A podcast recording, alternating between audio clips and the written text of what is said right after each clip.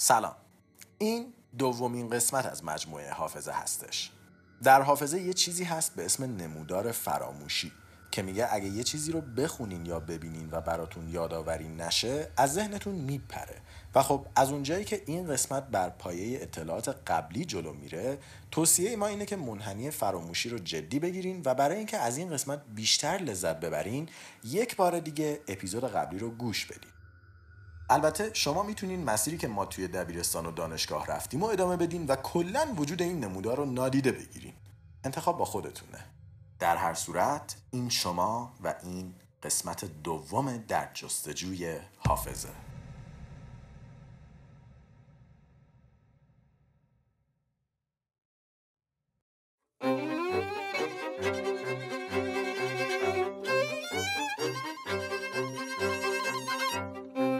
در قرن پنج قبل از میلاد شاعری به اسم سایمانیدیس به یه مهمونی خیلی شلوغ دعوت شد که شعر بخونه. صاحب مجلس مهمونا رو بهش معرفی کرد و اون قبل از شام برای باز شدن اشتها از جاش پا شد و شروع به چرخیدن دور میز کرد و شعرش رو برای تمامی حضار خوند. اما یهو زنگ در زد. پیتزا اومده. بود سایمانیدیس که تنها فرد ایستاده در محفل بود بلند شد که بره پیتزا رو تحویل بگیره. اون بیرون رفت پیتزا رو تحویل گرفت و شروع به حساب کردن پولش کرد که ناگهان خونه صاحب مجلس آتیش گرفت و ریخت. علت آتش سوزی نامشخص بود و هویت افراد حاضر در مجلس به خاطر جزغاله شدنشون قابل تشخیص نبود. پلیس نمی‌دونست چیکار کنه. که یهو سایمانیدیس اومد گفت من بهتون میگم. سایمانیدیس به مکان میز شام رفت و دوباره در حین دور زدن شعرشو خوند. اون هر جا می‌رسید اسم فردی که در اون بخش میز نشسته بود رو به پلیسا می‌گفت. پلیسا که فکشون افتاده بود گفتن چطوری این کارو کردی؟ و سایمانیدیس در حالی که عینک آفتابیشو به چشم می‌زد گفت به کمک حافظه. حافظه یکی از خارق‌العاده ترین ابزارهای ما انسان ها هستش که به زندگی ما جهت بر روایت میده.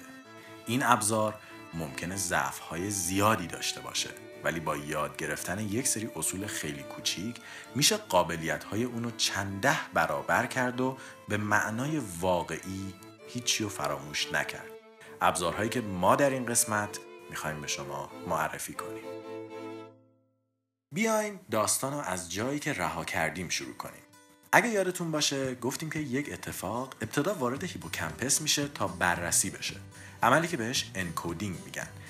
در اینجا hippocampus اون اتفاق رو به تمامی عناصر اصلیش تقسیم می‌کنه و با توجه به شباهت و تفاوتاش اونو به یک جایی از ذهنتون میفرسته تا انبار بشه. مثلا یه صندلی سبز چوبی داخل hippocampus بر اساس سبز بودن چوبی بودن و صندلی بودنش tag می‌خوره و وارد مغز میشه و از سمت هر کدوم از اینها به چیزهای مشابه خودش وصل میشه. به این شکل حافظه شما نه یک database مرتب بلکه یک شبکه پیچ در پیچ و تو هم تو هم هستش که هر اتفاق شی حرف و خاطره به هزاران خاطره دیگه متصل شده و بر اساس کلید های مختلف ارتباطاتی رو شکل داده. حالا فرض کنین که شب امتحان رو می‌خواین حفظ کنین که الکساندر فلمینگ کاشف آنتیبیوتیک ها بود. شما این جمله رو می‌خونین و به این شکل اطلاعات وارد حافظه کوتاه مدت میشه. بعدش که این داده وارد هیپوکمپس شد در مرحله اولیه ارزش گذاری میشه. یعنی مثلا جایی که شما این جمله رو توش خوندین عطری که موقعش بویدین و خیلی چیزهای دیگه. اما خب این ارزش گذاری ها برای خیلی چیزهای دیگه هم همینه. مثلا شما هر کاری که تو اتاقتون بکنید به اسم اتاقتون ارزش گذاری میشه و چون اینا خیلی زیاد هستن از یه جا به بعد اهمیت خودشون رو از دست میدن و خیلی ماندگار نیستن. مثل این میمونه که یکی ازتون بپرسه شما همه دفعاتی که تو خونتون دستشویی رفتین و یادتونه؟ خب معلومه که نه چون همه یکسان و همه یک جا بودن. نهایتا شاید دو سه بارش رو یادتون باشه.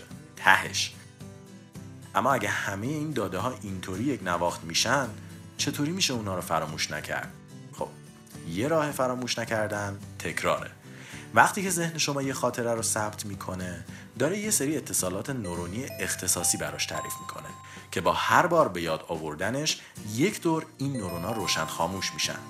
حالا شما اگه تنها یک بار یه چیزی رو به خاطر بیارین و ازش بگذرین مثل اسم الکساندر فلمینگ این نورونا یه بار روشن میشن و دیگه خاموش میمونن و کم کم اونقدر خاموش میمونن که یک چیز دیگه میاد روشون نوشته میشه. اما با هر بار تکرار کردن این نورونا دوباره روشن میشن و اثر ثبت شده روشون محکمتر میشه. یادتونه تو هری پاتر پروفسور آمبریج یه قلم به هری داده بود که هر بار یه جمله رو مینوشت روی دستش حک می‌شد و پررنگ تر می‌شد؟ خب حافظه شما هم مثل اون قلمه. با هر بار یادآوری اثر نورونا پررنگ تر میشه. البته این یادآوری هم قلق خودشو داره. اینطوری نیست که شما دویست بار پشت سر هم اسم الکساندر فلیمینگ رو تکرار کنین تضمینی یادتون بمونه. نه خیر. در سال 1885 آقایی به اسم هرمن ابینگ هاوس نظریه منحنی فراموشی رو ارائه کرد. منحنی فراموشی کاهش ضریب نگهداری حافظه انسان رو در طول زمان نشون میده. یعنی شما الان اسم الکساندر فلمینگ رو می‌خونین و چند بار تکرار می‌کنین و به نظر اونو حفظ کردین. اما این تکرار کافی نیست. چرا که بعد از گذر یک دوره زمانی بخشی از اون حافظه محو میشه و نیاز به یادآوری داره. و اون موقع اگه شما دوباره خاطره رو مرور کنین بیشتر و بهتر یادتون میمونه. سری بعدی با فاصله زمانی بیشتری این اتفاق میفته و هر بار طولانی تر میشه تا بعد از یک مدت اون حافظه کاملا در ذهنتون ثبت میشه. این دوره های مرور یک منحنی رو تشکیل میدن که منحنی فراموشی نام داره. اگه خواستین چیزی رو اینجوری یاد بگیرین بهترین روشش اینه که از مرور دو برابر زمان استفاده کنین. یعنی اگه امروز یه چیزی رو می‌خونین دو روز بعد مرورش کنین. بعد چهار روز بعد. بعد هشت روز بعد. بعد 16 و به همین شکل ادامه بدیم. اما به خاطر سپاری یه روش دیگه هم داره که خیلی سریعتر و راحتتر کار می‌کنه. اگه ازتون بپرسیم از قسمت قبلی چه جزئیاتی یادتونه چی جواب میدین به احتمال خیلی زیاد میگین یه شامپانزه قرمز که داشت آهنگ گوش می‌داد. درسته؟ به نظرتون چطوری توی قسمت که ما این همه اطلاعات علمی و مفید دادیم این شامپانزه اولین چیزی که یادتون میاد.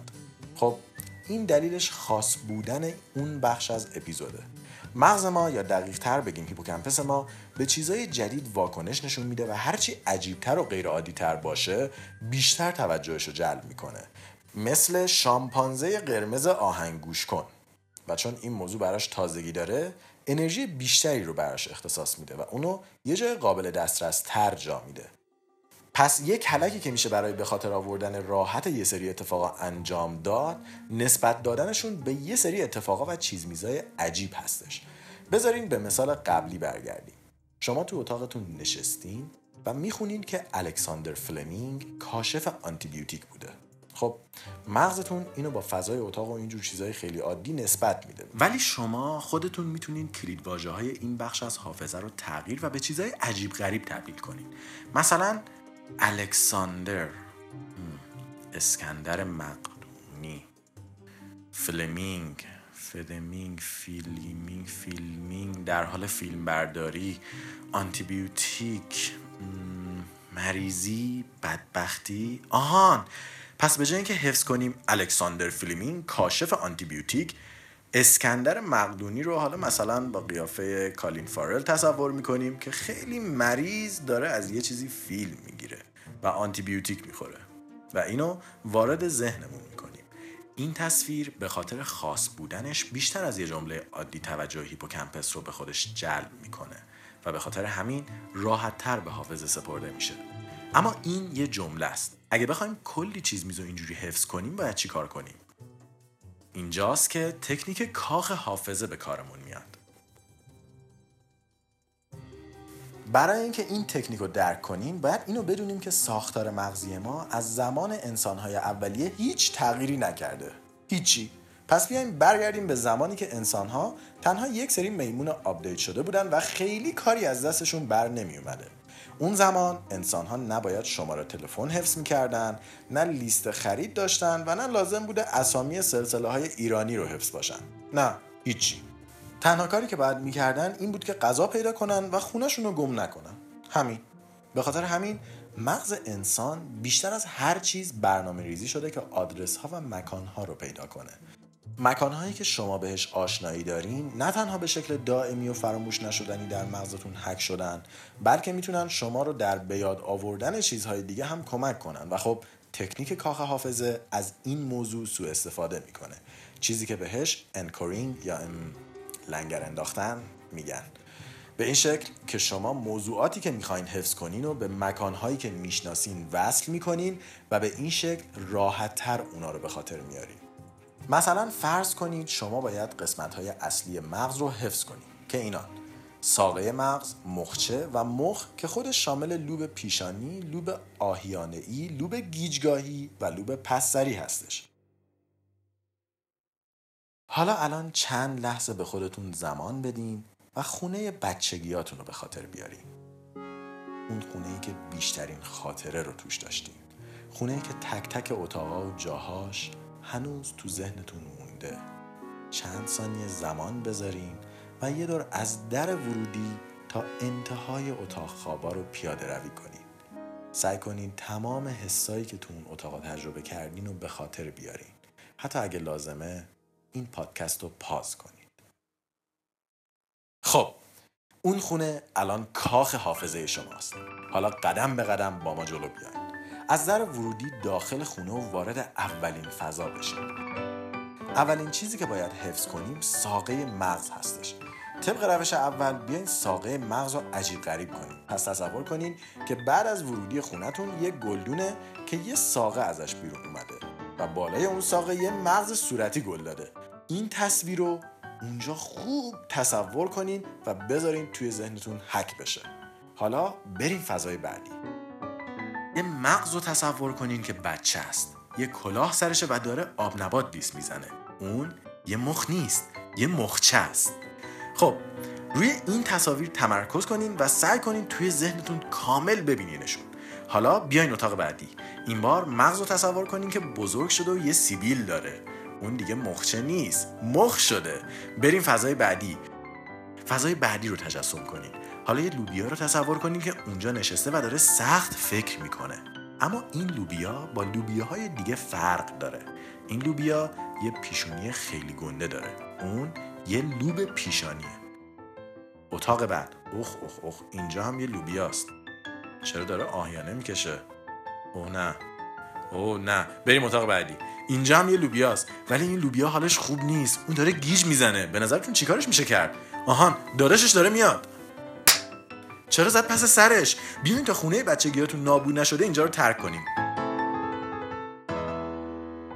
تبریک میگیم. شما الان کل بخشای مغز رو حفظ شدیم. بیاین دوباره خونه رو مرور کنیم. در باز می‌کنیم. گیاه با ساقه و مغز. مخ بچه مخچه مخ بزرگ لوبیای پیشونی لوبیای آهیانه ای لوبیای گیجگاهی و لوبیای پسری البته این یک کاخ حافظه خیلی معمولی هستش. یادتونه یه جا گفتیم که حافظه کوتاه مدت می‌تونه چهار تا چیز رو نگه داره؟ خب در این مثال ما هر کدوم از این اسما رو یه چیز کردیم. ولی وقتی پیشرفت کنین میشه هر دو ستا رو یه چیز کرد. مثلا یه بچه مخی که داره گلدونی که ساقش مغز گل داده رو بو می‌کنه و یا بابا مخی که داره با یه لوبیای پیشونی بلند صحبت می‌کنه. و حالا هر کدوم از اینا رو توی اتاق بذاریم. اینطوری نه تنها میشه چیزای بیشتری رو حفظ کرد بلکه به خاطر گسترش ارتباطات درون حافظه ای هر تصویر شانس ماندگاری هر کدوم بیشتر میشه و این دوتا ترکیب طلایی هستش که قهرمانان مسابقات حافظه از اونها استفاده می‌کنن تا هزاران عدد مختلف یا چندین شعر طولانی رو در مدت کوتاهی حفظ کنند. نسبت دادن اونها به اتفاقات عجیب و چپوندنشون در کاخهای حافظه ای. اما اینها تنها یه بخش کوچیک از کلک های حافظه ای هستن که براتون گفتیم. کلک های زیادی برای حفظ اعداد، اسامی، متون و غیره وجود داره که خودش یه پادکست جدا می‌خواد. شاید بعدا یه پادکست جدا برای حافظه ساختیم مثلا. اما حالا که این همه از خوبی های حافظه گفتیم بذاریم یکم از گندکاریاش هم براتون بگیم. مثلا اون شامپانزه که تو اپیزود اول آهنگ گوش می‌داد رو یادتونه؟ چرا علکی تایید می‌کنین؟ اولا که شامپانزه نبود و میمون بود. دوم که آهنگ گوش نمی‌داد و داشت با موبایلش صحبت می‌کرد. و مغز شما بدون هیچ شکی این خاطره غلط رو نه تنها باور کرده بلکه به خاطر آورده. و خب این همون چیزی بود که باعث شد در دهه 80 و 90 ده ها نفر که به خاطر شاهدین عینی به جرمهای مختلف متهم شده بودند از زندان آزاد بشن و باعث شد که پروفسور لافتس به این نتیجه برسه که کلی از خاطراتی که ما در کودکی از خودمون داریم علکی و ساختگی هستن. اما این اپیزود تا همینجاش هم به اندازه کافی طولانی شده. پس بحث درباره خاطرات ساختگی، توهمات حافظه و همچنین بیماری هایی مثل آلزایمر رو به سومین و آخرین قسمت از این مجموعه موکول تا اونجا کلی دربارهشون صحبت کنیم.